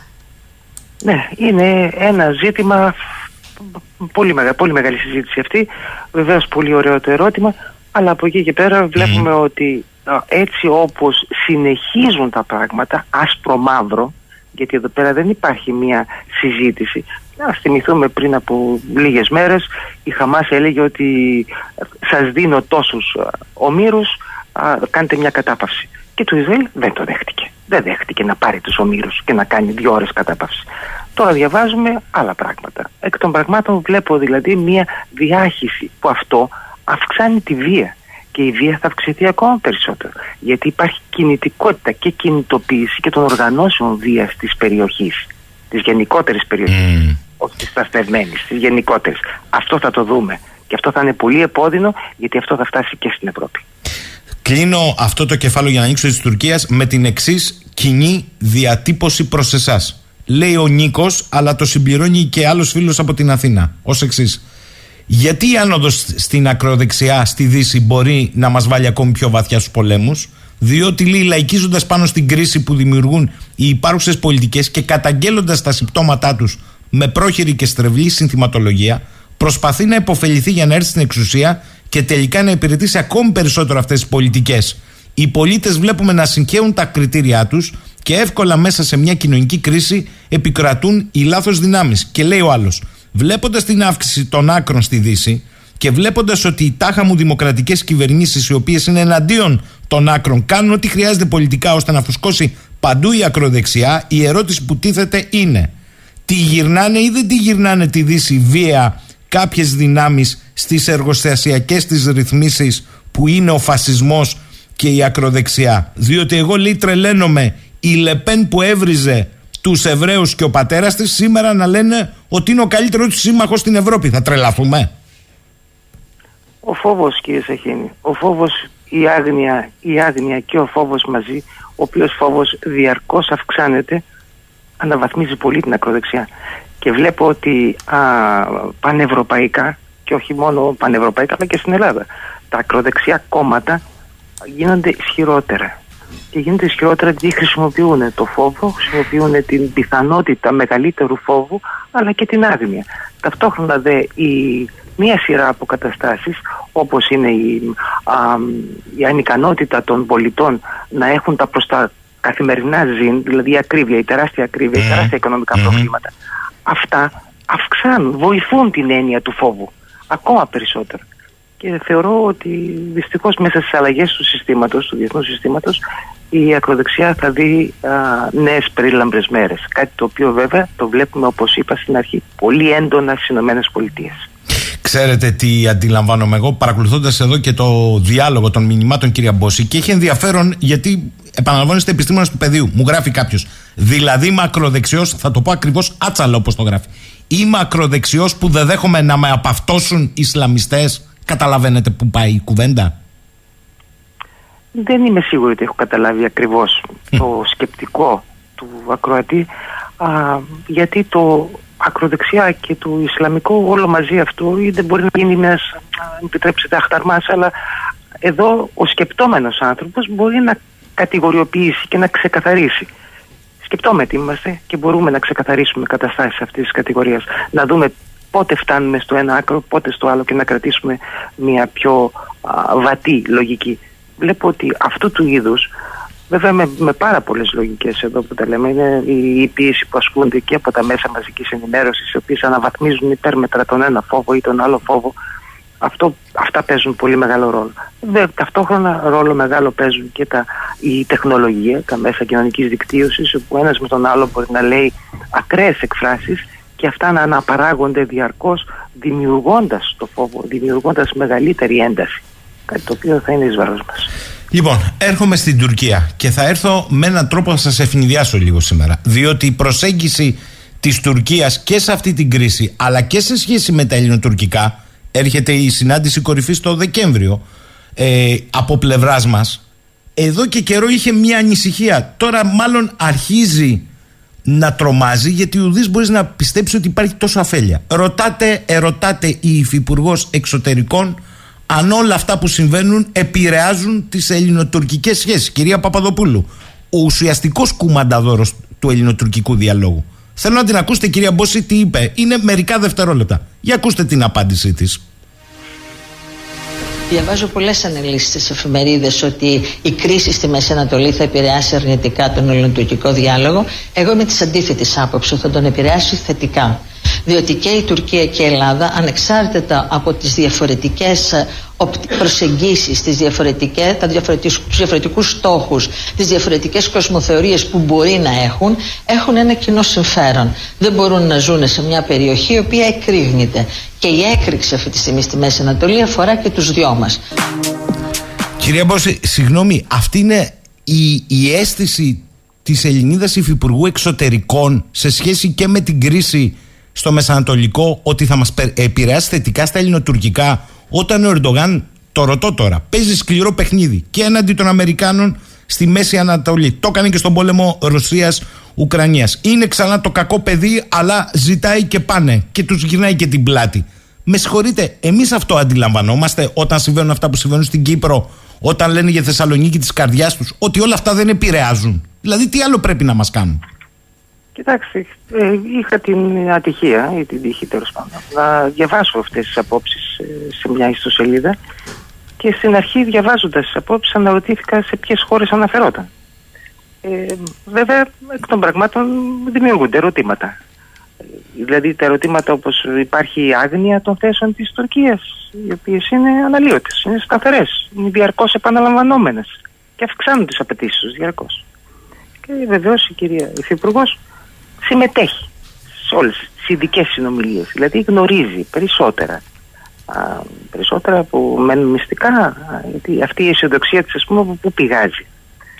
Βεβαίως, ο Ερντογάν έχει καταθέσει αιτήματα για Αιγαίο, Νοτιοανατολική Μεσόγειο και Κύπρο, Κύπρο βέβαια. Έβαλε και τη Θεσσαλονίκη, όπως είπατε, στο κάδρο. Θα μου πείτε, έχει, παρα- έχει μειώσει τις παραβιάσεις στον αέριο χώρο. Αλλά δεν τις έχει μειώσει στη θάλασσα. Μήπως είμαστε προεκπλήξεων γιατί οι θέσεις της Υπουργού ε, δείχνουν ε, αδιέξοδα, δείχνουν άλλα πράγματα. Δηλαδή, δεν ξεκαθάρισε η ατζέντα η Τουρκία έχει καταθέσει όλες τις διεκδικήσεις της κατ' επανάληψη. Δεν έχουμε κανένα ερώτημα, τα ξέρουμε. Και είπα και προηγουμένως ότι έχει αντιληφθεί τι τρέχει στην, α, στο διεθνές περιβάλλον και η ίδια τρέχει με ταχύτητα στη νέα εποχή. Θέλει, επιθυμεί το ρόλο του περιφερειακού ηγέτη, του τοποτηρητή, το ρόλο του προστάτη των απανταχού μουσουλμάνων, αυτά μας έχει πει. Είναι αναμενόμενο ότι θα αντιδράσει προς όφελός της όπως αντιδρά παντά και θα, ε- θα, ε- τα αιτήματά της θα συνεχίσουν θα θέλει και άλλα. Ε, αυτό εκ των πραγμάτων η πολύ έτσι συμπαθής α, α, τοποθέτηση ή μήπως είναι άστοχη τοποθέτηση της κυρίας Υφυπουργού θεωρώ ότι δεν είναι αφελείς οι άνθρωποι οι οποίοι μας α, εκπροσωπούν διεθνώς άρα κάτι δεν ξέρουμε εμείς Ε, μισό λεπτό, με συγχωρείτε, τι δεν ξέρουμε εμείς; Δηλαδή, δεν βλέπουμε τις δηλώσεις που κάνει σύσσωμη η τουρκική ε, πολιτική ελίτ, ακόμη και για το Μεσανατολικό. Αν το πάρουμε έτσι, με συγχωρείτε, εμείς θα νομοποιήσουμε μια συζήτηση με μια χώρα που κατά τα άλλα λέμε ότι έχεις στριμωχτεί από τη συμπεριφορά της στο Μεσανατολικό. Πού κολλάει αυτό, σε ποια λογική διεθνών σχέσεων; Κοιτάξτε, κοιτά, τα κράτη οφείλουν να συζητούν αλλά υπό προϋποθέσεις δηλαδή ξεκάθαρες ατζέντες. καθώς ξέρουμε ότι η Τουρκία έχει καταθέσει όλες τις ε, διεκδικήσεις που έχει στο ελληνικό χώρο, στο Αιγαίο, παντού, παντού. Δεν έχει αφήσει και τίποτα. Εδώ, και όπως είπαμε, και Θεσσαλονίκη μπήκε, η πατρίδα μου, Μμμ. και μέσα στο παιχνίδι. Άρα εδώ πέρα μπαίνει ότι εφόσον γνωρίζουμε, έχουμε ξεκάθαρες θέσεις. Εγώ αυτό δεν το έχω δει και εσύ. Δεν έχω δει τις δικές μας ξεκάθαρες θέσεις πλην όλης αυτής της συμπάθειας που βγαίνει για τις καλές σχέσεις είτε για την α, πρόληψη ε, των α, μεταναστευτικών ροών ή κάτι τέτοια που ακούω κατά διαστήμα. Εντάξει, έρχονται κάθε μέρα χιλιάδες. Χιλιάδες, όχι, αλλά πάρα πολλοί. Αυτά όλα είναι ερωτήματα τα οποία δεν έχω απάντηση γιατί βλέπω, ενώ βλέπω την Τουρκία ξεκάθαρη, δεν έχει κρύψει ποτέ τίποτα, βλέπω την άλλη πλευρά πολύ ευχαριστημένη με όλα αυτά. Έχω τα ερωτήματά μου κι εγώ. Θέλω κλείνοντας να σας θέσω και ένα ερώτημα το οποίο έρχεται από πάρα πολύ κόσμο. Με όλα αυτά που συμβαίνουν, κυρία Μπόση, και που δεν συμβαίνουν αυτή τη στιγμή, το peak είναι βεβαίως το τι γίνεται στη λωρίδα της Γάζας. Ε, το ερώτημα όμως είναι ότι συμβαίνουν καταστάσεις σε όλο τον πλανήτη και στην Αφρική. Είδαμε τη συμφωνία της ε, κυρίας Μελώνη, η οποία μετατρέπει σε Ιταλικό Γκουαντάναμο ένα τμήμα της Αλβανίας. Και πρέπει να πω ότι το σημείο που θα γίνουν τα κάμπ των προσφύγων που θα ελέγχονται από τους Ιταλούς στην Αλβανία είναι οι πρώην ντάτσες πολυτελείας. Εκεί πήγαινε ο Εμβέρ Χότζα τους υψηλούς προσκεκλημένους του για να κάνουν διακοπές. Εκεί τώρα φτιάχνουν τα στρατόπεδα. Λοιπόν, όλα αυτά με ρωτάνε, δεν οδηγούν σε νέα κύματα μεταναστευτικού, προσφυγικού, όπου εμείς είμαστε η είσοδος με ό,τι συνεπάγεται αυτό; Ακριβώς. Ακριβώς αυτό, αυτό το ερώτημα ήδη έχει απαντηθεί από την ερώτηση. Καταρχήν να κάνω- επίτρεψα μου να κάνω και ένα σχόλιο λίγο για την Αλβανία και το, Μμμ. όλο αυτό το, τη ροή αυτή. Ε, εμένα με φοβίζει λίγο περισσότερο και για την πιθανότητα να, α, πέρα από τα λόγια που ακούγονται για το βορρά της Αλβανίας, για την πιθανότητα όλη αυτή η καινούρια τάση και η διάθεση που υπάρχει να έρθουν αυτές οι μεταναστευτικές α, οι μετανάστες από την α, Ιταλία στην Αλβανία μπορεί να καταλήξουν και στο νότο που είναι οι βορειοϊπηρώτες. Αυτό και η αλλίωση του πληθυσμού και η Χα. αλλίωση των περιουσιών τους που ήδη έχει μπει στη συζήτηση. Και αυτό κρατάω μια μεγάλη επιφύλαξη για αυτά που γίνονται ή θα γίνουν στην Αλβανία με τη σχέση ράμα μελώνη. Από εκεί και πέρα οι μεταναστευτικές ροές. Μεταναστευτικές ροές δεν υπάρχει περίπτωση να σταματήσουν και θα γίνουν ακόμα μεγαλύτερες προερχόμενες και από την Αφρική η οποία βράζει και κανείς δεν ασχολείται μαζί της. Είναι πάρα πολλές οι εντάσεις, πάρα πολλοί πόλεμοι, πάρα πολλή κινητικότητα που υπάρχει ανθρώπων που θέλουν να ξεφύγουν από πολέμους, να ξεφύγουν από βία, γιατί υπάρχουν πολύ, πολύ μεγάλη βία και εκ των πραγμάτων πείνα και αρρώστιες. Όλοι αυτοί θα θελήσουν να περάσουν σε ένα καλύτερο περιβάλλον. Γιατί θέλουν ένα, μια καλύτερη ζωή. Αυτό όμως, αυτή η τάση που θα, εκ των πραγμάτων θα έρθει προς Ευρώπη, γιατί οι, οι έμποροι ανθρώπων α, συνεργαζόμενοι και μεταξύ τους, συνεργαζόμενοι και με τις κυβερνήσεις, συνεργαζόμενοι και με άλλους φορείς, κάτι μικιό περίεργα που λειτουργούν σε αυτές τις περιοχές, θα φέρουν τεράστια προβλήματα. Αυτά μπορούμε να τα προλάβουμε. Δεν νομίζω κύριε Σαχίνη. Γιατί δεν γίνεται, ε, δεν υπάρχει ένα σκεπτικό, ε, μια λογική που να προλάβει αυτές τις καταστάσεις. Θεωρώ ότι τα επόμενα χρόνια θα είναι πολύ δύσκολα. Μέρη Μπόση, θέλω να την ευχαριστήσω για τη συνομιλία μας σήμερα το πρωί της Πέμπτης. Καλή σας ημέρα κυρία Μπόση. Καλημέρα σας. Εδώ είμαστε. Μου γράφετε εδώ μηνύματα. Εντάξει, παιδιά, καταλαβαίνω. Καταλαβαίνω. Η συζήτηση θέλει καταρχήν ψυχραιμία, όχι βρισιέ. Με συγχωρείτε. Ε, μου λέει κάποιος, δηλαδή, αν θέλω μια καλύτερη ζωή, πάρ το σχηματικά. Μπορώ να έρθω σπίτι σου; Μακάρι να μπορούσα να στην προσφέρω. Δεν μπορώ, ούτε για μένα. Άρα, άτοπο. Και θέλω να σε ρωτήσω, δηλαδή, ο άλλος, ο σκουρόχρωμος που μπορεί να έρθει βιαίω, όπως είπε και η πρώην κοινοτική επίτροπος, είναι ο μεγάλος στέχτης στι μετακινήσει. Ε, γιατί εμείς δεν το έχουμε στην κουλτούρα μας, αυτοί το έχουν, τη βία. Αυτό δεν λέμε. Και είναι αφιονισμένοι, ενώ εμείς ε, ενδοφλεβίως δεν έχουμε τέτοια πράγματα. Παντώ και στο φίλο μου τον κύριο Νίκο. Ποτέ. Ποτέ. Τέσσερις αιώνες, άλλος καβάλαγε τον πλανήτη. Και άμα είσαι εθισμένος στη λογική των επιδομάτων, εκεί δεν υπάρχει φταίχτης. Στη λογική των πληστηριασμών εν μέσω πλημμυρών, ούτε εκεί υπάρχει φταίχτης. Θα, θα φταίει ο άλλος. Προσέξτε τα, μια χαρά δουλεύουν όλοι για το Great Reset, αυτό λέω εγώ. Λοιπόν, πάμε τώρα σε έναν άνθρωπο που είναι, θα το πω, δημοσιογραφικά και συγγραφικά από τους μίστες των διεθνών γεγονότων. Διότι όχι απλώς τα καταγράφει, τα αναλύει χρόνια ε, και τώρα πια και μέσα από τις συχνότητες και το ηλεκτρονικό της ναυτεμπορικής.gr είναι ο καλός συνάδελφος ο Μιχάλης ο Ψήλος. Σας θυμίζω ότι χρόνια πολύ έχετε, είχατε συνηθίσει τηλεοπτικά στον αντένα, ας πω. Ένα παράδειγμα έτσι για αυτούς που θέλουν τα πιασάρικα να καταλαβαίνουν για ποιους μιλάμε. Ε, που πάντα μιλούσε για τη, για τη Μέση Ανατολή και για την κρίση και το τι συνέβαινε στον αραβικό κόσμο και όχι μόνο. Αλλά ήταν ένα από τα μεγάλα κεφάλαια. Ο Μιχάλης Ψήλος είναι σήμερα στη συχνότητα. Μιχάλη μου καλημέρα. Καλημέρα Γιώργο, καλημέρα και στους ακροατές μας και σε ευχαριστώ για την πρόσκληση. Εγώ για την ανταπόκριση και θέλω να σε ρωτήσω ε, το πρόδειλο είναι αυτό που συμβαίνει αυτή τη στιγμή στη Λωρίδα της Γάζας και βλέπω ότι γράφεις και αλλεπάλληλα για τα παιδιά. Είσαι από τους ελάχιστους, θέλω να το πω αυτό, που υπενθυμίζει διαρκώς την Καζατζάκη Αρίση ότι και ένα παιδί νεκρό δεν έχουμε σώσει τίποτα.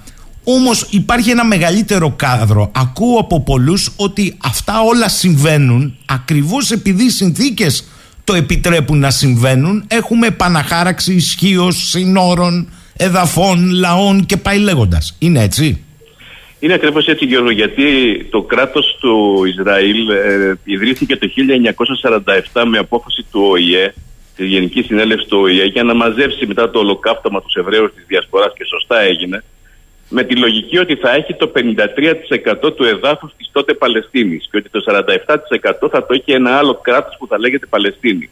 Σήμερα λοιπόν 75 χρόνια μετά, μετά από τέσσερις Αραβο-Ισραηλινούς πολέμους, 48, το 56, το 67 και το 73 και τουλάχιστον δύο Παλαιστινιακές εξεγέρσεις και πέντε μεγάλες Ισραηλινές επιχειρήσεις βομβαρδισμούς στη Γάζα κυρίως έχουμε ένα κράτος και καλώς υπάρχει το Ισραήλ το οποίο αυτή τη στιγμή κατέχει το 90% του εδάφους που, λέ, που κάποτε λεγόταν Παλαιστίνη και ένα, μια οντότητα η οποία δεν είναι κράτος α, που κατέχει το 10% του εδάφους και είναι η δυτική όχθη, η κατεχόμενη και η Γάζα. Και όταν λέμε, όταν λέμε Γάζα εννοούμε μια ε, λωρίδα γης, λωρίδα της Γάζας του λέμε, η οποία είναι 60 χιλιόμετρα επί 10. Ε, δηλαδή είναι, και εκεί ζουν 2,3 εκατομμύρια ε, άνθρωποι. Σκεφτείτε δηλαδή ότι είναι ένα νησί σαν την Τίνο όπου ζουν 2,3 εκατομμύρια άνθρωποι σε άθλιες συνθήκες σε συνθήκες οι οποίες ουσιαστικά δεν μπορούν να συνάδουν με την έννοια του κράτους. Και το ερώτημα το μεγάλο είναι γιατί 75 χρόνια μετά δεν υπάρχει πλέον, ό,τι και να λένε στη διεθνή κοινότητα για την ιδέα των δύο κρατών, δεν υπάρχει περίπτωση το Ισραήλ να επιτρέψει την δημιουργία ανεξάρτητου Παλαιστινιακού κράτους, ενός κράτους δηλαδή που να έχει τα ίδια δικαιώματα με τα 198 υπόλοιπα κράτη-μέλη του ΟΗΕ. Αυτό είναι το, το κάδρο, είναι το πλαίσιο Γιώργο και αυτό είναι το πλαίσιο αγαπητοί φίλοι, ε, το οποίο ουσιαστικά συνδέει τα πάντα.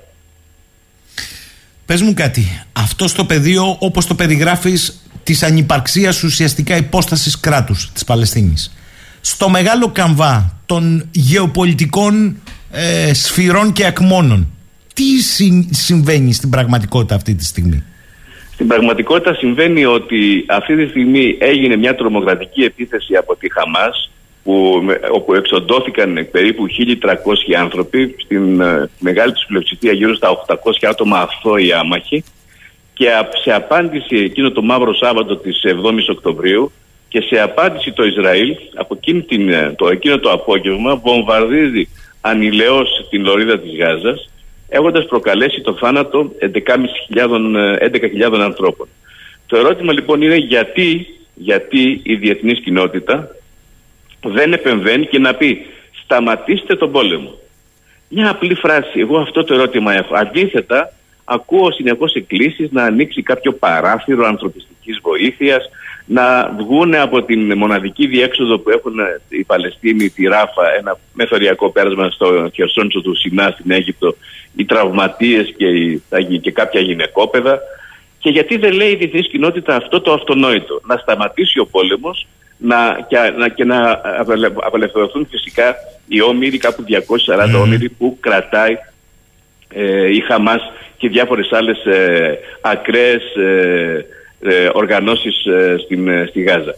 Ε, σήμερα που μιλάμε στο Παρίσι, γίνει, ο πρόεδρος Εμμανουέλ Μακρόν κάνει μια προσπάθεια μιας διεθνούς διάσκεψης για να υπάρξει αυτό που λέμε ανθρωπιστική βοήθεια στη Γάζα. Μετέχει και ο Πρωθυπουργός μας, ο κ. Μητσοτάκη. Ελπίζουμε να βγει κάτι.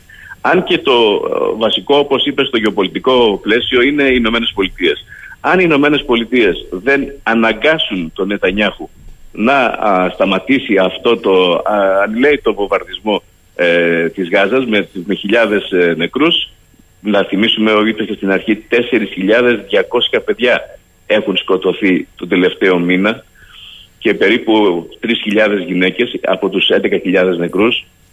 Αν λοιπόν οι Ηνωμένες Πολιτείες που έχουν και το μοναδικό ραβδί μαγικό να πείσουν το Ισραήλ δεν αναγκάσουν τον Νετανιάχου να σταματήσει δυστυχώς αυτό το πράγμα θα συνεχίζεται ε, και θα συνεχίζεται έως ότου, αυτό νομίζω θέλουν ναι. οι, κάποιες ακραίες δυνάμεις στην κυβέρνηση του Ισραήλ ε, που εκπροσωπούν και τους ακροδεξιούς επίκους να διώξουν τους ε, Παλαιστίνιους τα 2,3 εκατομμύρια από τη Γάζα και να τους πάνε στην Αίγυπτο στο, στο Σινά. Ε, φυσικά αυτό δεν πρέπει να γίνει, δεν μπορεί να γίνει νέα Νάκμπα, νέα καταστροφή όπως το 1948 όπου 800.000 ε, Παλαιστίνοι αναγκάστηκαν να φύγουν από την πατρίδα τους, από τη γη τους. Δεν πρέπει να γίνει και το ερώτημα το μεγάλο είναι γιατί η διεθνής κοινότητα απαθώς βλέπει ε, μια συνεχιζόμενη κατάσταση που θα έλεγα ότι ξεφεύγει από τη λογική πια της αυτοάμυνας. Δεν υπάρχει αυτοάμυνα. Υπάρχει ανηλεής βομβαρδισμός και χερσαίες επιθέσεις με πρόσχημα την εξόντωση των, α, α, των ηγετών της Χαμάς, ηρίστον παρόδο, οι ηγέτες της Χαμάς, οι πολιτικοί ηγέτες ζουν πλουσιοπάροχα σε πεντάστερα ξενοδοχεία στο Κατάρ και ουδής ασχολείται μαζί τους. Κάνουν ταξίδια, μην τρέπεσαι, κάνουν, Κάνουν ταξίδια. ταξίδια, Ναι, αν πάνε στην ενοχλείται. Κωνσταντινούπολη, Μάλιστα. πάνε στην Τεχεράνη. Ε, δεν τους ενοχλεί κανείς. Αντίθετα, ε, τα γυναικόπαιδα στον, ε, στο, στη Γάζα και όχι μόνο, αλλά και στη Δυτική Όχθη. Στη Δυτική Όχθη έχουμε κάθε μέρα 8 επιθέσεις ακροδεξιών επίκων εναντίον α, αθώων χωρικών που μαζεύουν ελιές. Εμείς θεωρούμε πάρα πολύ λογικό σήμερα στην Κρήτη να μαζεύουμε ατάραχοι και αμέριμοι τις ελιές μας αλλά την ίδια ώρα στη Δυτική Όχθη, στη Τζενίν, στη Ραμάλα, στα, ε, στις περιοχές που είναι οι ελιές, όποιος ανεβαίνει, κινδυνε, όποιος ανεβαίνει να μαζέψει ελιές, δυστυχώς κινδυνεύει, έχουν πολλ- πολλές περιπτώσεις, γι' αυτό το αναφέρω, να βρεθεί νεκρός από τα πυρά κάποιων ακροδεξιών Εβραίων επίκων, οι οποίοι θα έλεγα, να με επιτροπή έκφραση, κάνουν πλάκα ε, σκοτώνοντας ε, αθώους ανθρώπους. Έχουμε 100, κάπου 170, αν θυμάμαι λάθος, μπορεί να διορθώσετε με αν το ξέρετε καλύτερα, νεκρούς από τη μέρα που ξεκίνησε ο, η τρομοκρατική επίθεση της Χαμάς στο Ισραήλ και ο πόλεμος, 100 κάτι νεκρούς στην δυτική όχθη Παλαιστίνιους. Ε, Ε, και η λογική, Γιώργο, και τελειώνω με αυτό, είναι ότι η λογική είναι δυστυχώς το Ισραήλ ε, ή κάποιες ακραίες δυνάμεις, όχι όλοι φυσικά, γιατί υπάρχουν και προοδευτικές ε, δυνάμεις που θέλουν την ειρήνη στο Ισραήλ, δυστυχώς είναι στην αντιπολίτευση. Ε, η λογική είναι να τους διώξουν. Η λογική είναι να διώξουν το, τα 3 εκατομμύρια Παλαιστίνιους από την Δυτική Όχθη στην Ιορδανία και σε άλλες αραβικές χώρες και τα 2,3 εκατομμύρια ε, που είναι στη Γάζα στην, ε, στην Αίγυπτο. Ε, αφού φυσικά αυτό που καταλαβαίνετε θα είναι μια από τις μεγαλύτερες τραγωδίες του, αν όχι μεγαλύτερη, του 21ου αιώνα. Μιχάλη, ε, αυτή η τρομοκρατική επίθεση της Χαμάς 7 Οκτωβρίου που έχει και δικαστήρια εγκλημάτων πολέμου και εννοώ για τους αμάχους, έτσι. Φυσικά. Πόσο μπορεί να σηκώνει την εξαφάνιση αν όχι των 2 εκατομμύριων πλειάδας ανθρώπων στο όνομα της εξόντου της Χαμάς που σωστά περιγράφεις η ηγεσία της ζει μες στη χλίδα. Κάνει τα ταξίδια ανεμπόδιστη. Πάει Τουρκία, πάει Αζερβαϊτζάν πάει από εδώ, πάει από εκεί. Δεν τρίχει κάστανο.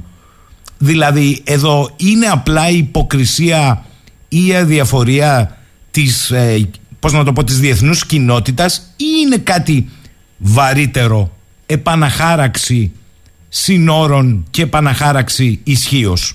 Οπότε εγώ κερδίζω εκεί, εσύ χάνεις αλλού ε, να το ισοφαρίσουμε με την Ουκρανία και αύριο μεθαύριο με την Ταϊβάν δεν ξέρω πού αλλού θα κάτσει η Έχετε φρίκη. απόλυτο δίκιο. Ε, να πω απλώς για την ιστορία ότι στην, ε, ο πρω- πρωθυπουργός του Ισραήλ, ο κ. Νετανιάχου, εμφανίστηκε τα- μέσα στο Σεπτέμβριο στη Γενική Συνέλευση του ΟΗΕ και έδειξε από το βήμα της Γενικής Συνέλευσης, το ανέδειξε στον κόσμο έναν χάρτη, όπως είπε, ήταν ο χάρτης της Νέας Μέσης Ανατολής. Στο χάρτη αυτό δεν υπήρχε ούτε η Γάζα με διαφορετικό χρώμα, ούτε η Δυτική Όχθη με διαφορετικό χρώμα. Υπήρχε μόνο το Ισραήλ. Είχε περιλάβει δηλαδή στο χάρτη του ο κ. Νετανιάχου και τη Γάζα και τη Δυτική Όχθη. Που σημαίνει ότι το Ισραήλ αυτή τη στιγμή ουσιαστικά αρνείται, αρνείται, αυτό είναι το βασικό, αρνείται την απόφαση πολλών γενικών συνελεύσεων του ΟΗΕ, την 242, την 338, που ήταν σχεδόν ομόφωνες είχαν ληφθεί, που ζητούν, ζητούσαν την δημιουργία ανεξάρτητου Παλαιστινιακού κράτους. Σήμερα δυστυχώς δεν υπάρχει αυτό, εγώ το βλέπω, ό,τι και να λένε στα χαρτιά, η λογική ανεξάρτητου κράτους με την ε, ασφάλεια, με την οικονομική ανάπτυξη, με τα ανεξάρτητα σύνορα, δεν υπάρχει τέτοια προοπτική όσο το Ισραήλ ε, το αφήνουν να λειτουργεί και δεν είναι επαναλαμβάνω το Ισραήλ, είναι επαναλαμβάνω η κυβέρνηση Νετανιάχου. Και δεν είναι τυχαίο ότι αυτή τη στιγμή υπάρχουν πολύ μεγάλες αντιδράσεις, υπάρχουν διαδηλώσεις που δεν ξέρω γιατί πολλά έτσι δίκτυα δεν το δείχνουν έξω από το σπίτι του Νετανιάχου που ζητούν να σταματήσει ο πόλεμος, γιατί μην ξεχνάμε και να το πούμε στους ακροατές μας ότι ο Νετανιάχου ε, μέχρι τώρα ήταν υπόδικος. Εναντίον του εκκρεμούν τρεις σοβαρές κατηγορίες διαφθοράς και κινδύνευε, κινδύνευε να οδηγηθεί στη φυλακή για πολλά χρόνια γιατί στο Ισραήλ η δικαιοσύνη δεν αστείευεται. Και όμως ε, ουσιαστικά κάποιοι λένε και θα το δούμε μετά την λήξη του πολέμου ότι ο Νετανιάχου και κάποιες δυνάμεις στο Ισραήλ επέτρεψαν ουσιαστικά, άφησαν αφύλακτα τα σύνορα με τη Γάζα έδωσαν τη δυνατότητα σε, στους τρομοκράτες να εισβάλλουν και να σκοτώσουν αθώους ανθρώπους στα κυμπούτζ και στις ε, παραμεθόριες περιοχές ε, στις, ε, του Ισραήλ που είναι πολύ κοντά σε απόσταση 2 χιλιόμετρων από τη Γάζα. Και το μεγάλο ερώτημα που θα το δούμε, γιατί επαναλαμβάνω μετά τον πόλεμο θεωρώ ότι ο Νετανιάχους πολύ δύσκολα θα σταθεί ως πρωθυπουργός της χώρας. Θα έχουμε μεγάλες ανατροπές. Ήδη οι δημοσκοπήσεις του δείχνουν ότι από 32 έδρες που έχει το κόμμα του Λικούντ είναι ζήτημα να έχει 9 με 10 έδρες αν θα ξαναγίνουν εκλογές. Γιατί και ο Ισραηλινός κόσμος θέλει την ειρήνη. Δεν θέλει αυτό το πράγμα να φοβάται καθημερινά ε, τη σφαγή από τους τρομοκράτες της Χαμάς και των άλλων ακραίων οργανώσεων. Αλλά η ειρήνη χωρίς να υπάρξει ε, κράτος Παλαιστινιακό δεν πρόκειται να υπάρξει. Και φοβάμαι ότι δύσκολα θα υπάρξει κράτος, δύσκολα θα έχουμε και ειρήνη στην ε, πολύπαθη αυτή περιοχή της Μέσης Ανατολής. Άρα μου λες για ένα φαύλο κύκλο. Θέλω να, να σε ρωτήσω γιατί είδα ότι το έχεις εντοπίσει.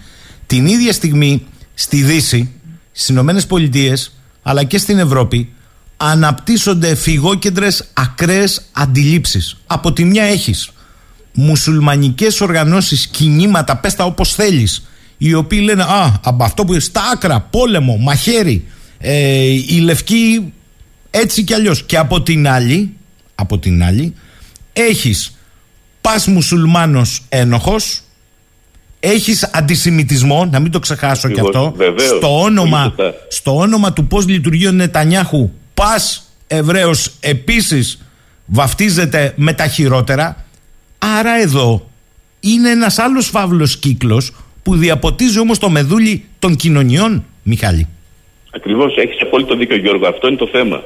Και αν δεν το καταλάβει η Ευρώπη και οι Ηνωμένες Πολιτείες, αν δεν το καταλάβουν οι Ευρωπαίοι όμως, γιατί αυτό μας αφορά, ότι αυτός ο φαύλος κύκλος του αντισημιτισμού από τη μια μεριά και του ακραίου α, αντιμουσουλμανισμού από την άλλη. Δηλαδή, άκουσα την ε, φίλη μου την ε, Άννα τη Διαμαντοπούλου ε, προχθές στην εκδήλωση για τον Κώστα Σιμίτη, τον, τον πρώην Πρωθυπουργό, α, να μιλάει ότι δεν- και να λέει ότι δεν θα αφήσουμε δια της βίας να γίνει σκουρόχρωμη η Ευρώπη. Δηλαδή, ε, α, η, η σκουρόχρωμη είναι και ε, φυσικά εννοούσε τους φτωχούς μετανάστες, γιατί ε, σε ό,τι αφορά τους σκουρόχρωμους πλούσιους ε, ή έγχρωμους πλούσιους δεν θα νομίζω να έχουμε κανένα θέμα να τους αφήσουμε. Όχι, αυτοί είναι επενδυτές. Ε, αυτοί είναι επενδυτές.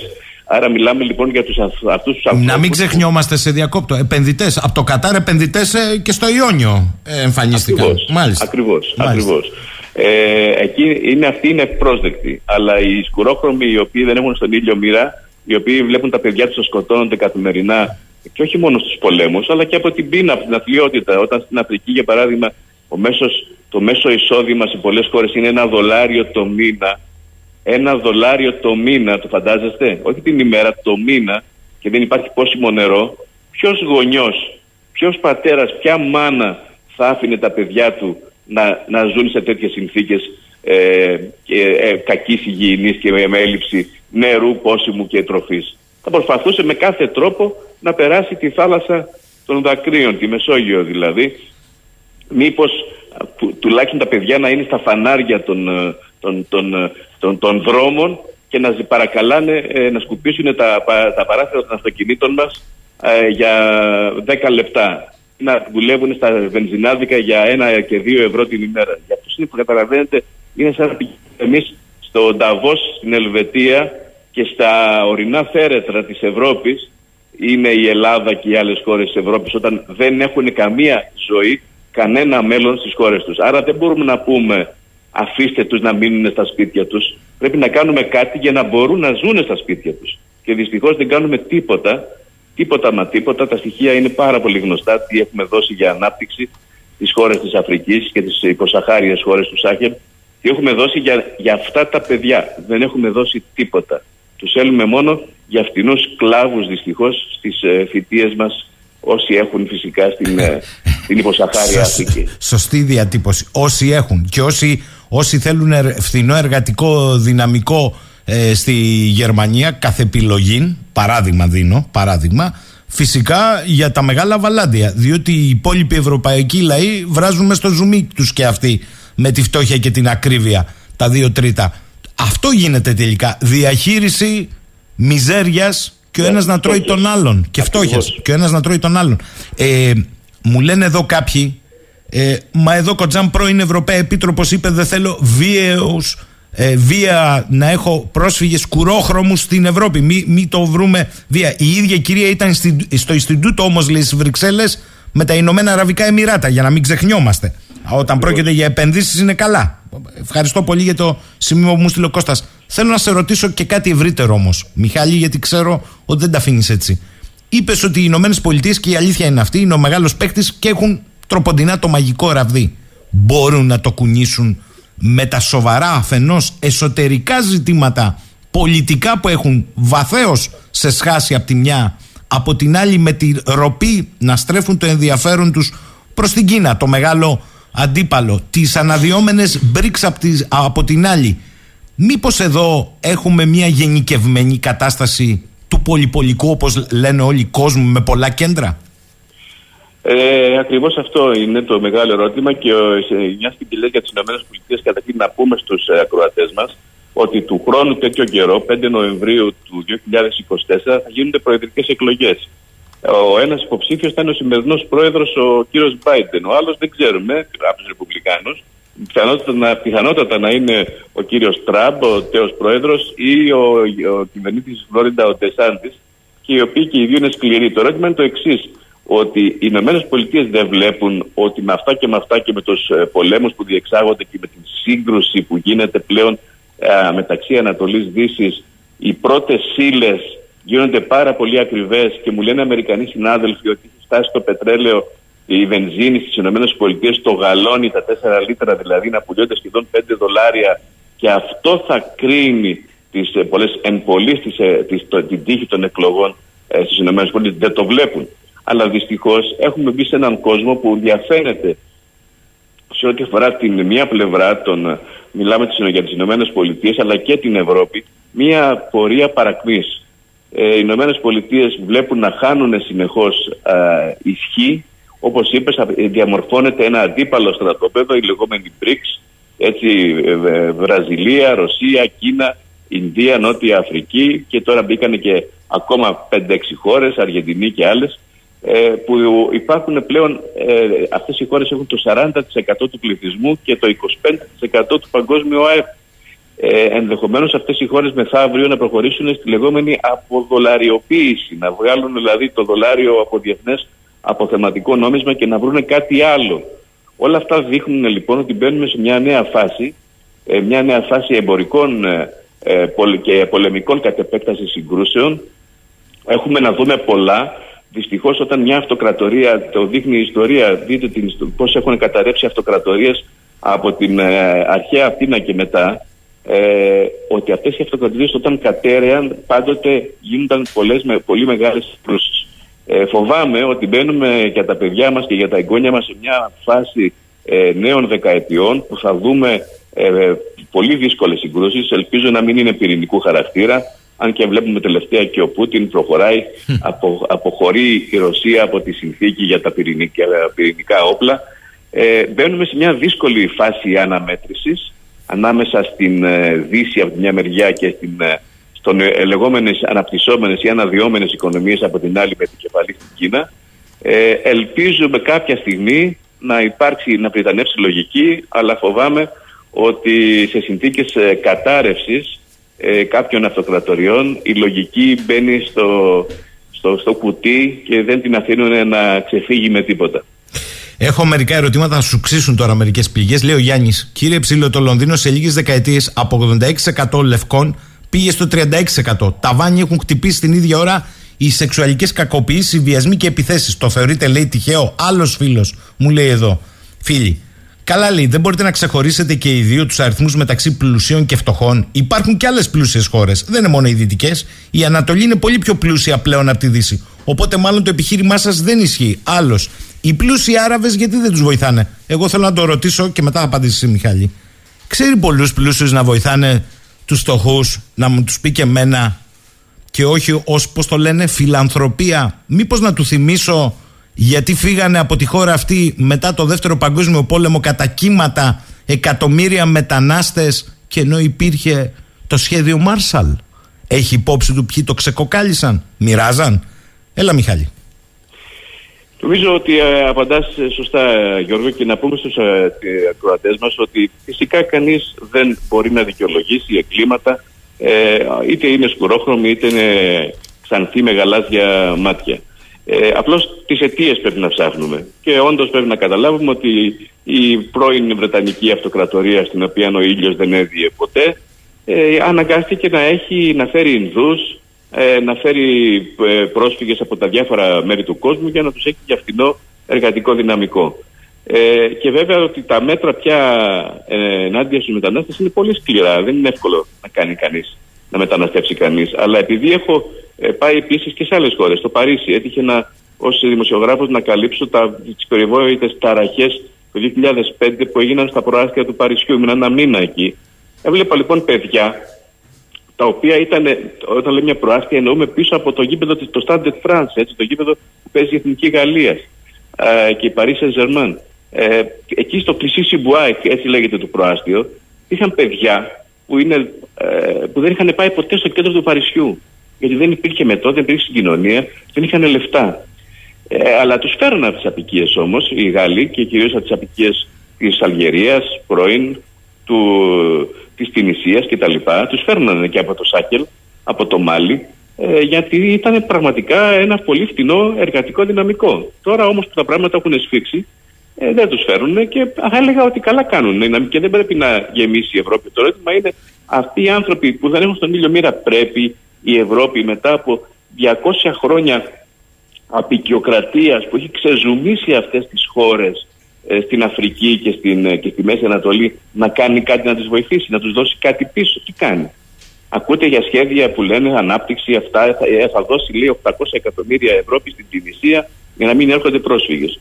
Και ποιος είναι, ποιος κυβερνάει την Τινησία. Δικτατορική καθεστώς κυβερνάει την Τινησία και παίρνει τα χρήματα και δεν κάνει τίποτα. Ή στη Λιβύη.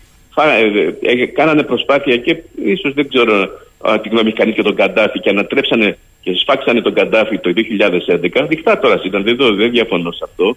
Αλλά από την εποχή που τελείωσε ο Καντάφη, η Λιβύη είναι σε εμφύλιο πόλεμο. Δηλαδή πρέπει να δούμε και τις ευθύνες τις δικές μας. Και δεν λέω εμένα και σένα και το, και το, και το, το, του συνάδελφου που ρωτάει, αλλά τις, ε, των μεγάλων δυνάμεων. Δηλαδή ήταν καλά τόσα χρόνια, 200-300 χρόνια ε, απεικιοκρατίας. Ήταν ωραία αυτά που κάνανε οι απεικιοκράτες σε αυτές τις χώρες; Δεν ήταν ωραία. Θέλω... Άρα λοιπόν το ερώτημα είναι ε, τι πρέπει να κάνουμε για να μην φεύγουν. Γιατί ε, φανταστείτε, θέλει κανείς να φύγει από την Κρήτη. Κανείς δεν θέλει να φύγει. Αλλά και φανταστείτε η Κρήτη να ήταν σε εμπόλεμη κατάσταση. Να ήταν χωρισμένη σε Ανατολική και Δυτική Κρήτη και να πέφ- πέφτουν ρουκέτες από τη μία και την άλλη πλευρά. Για οποιονδήποτε λόγο.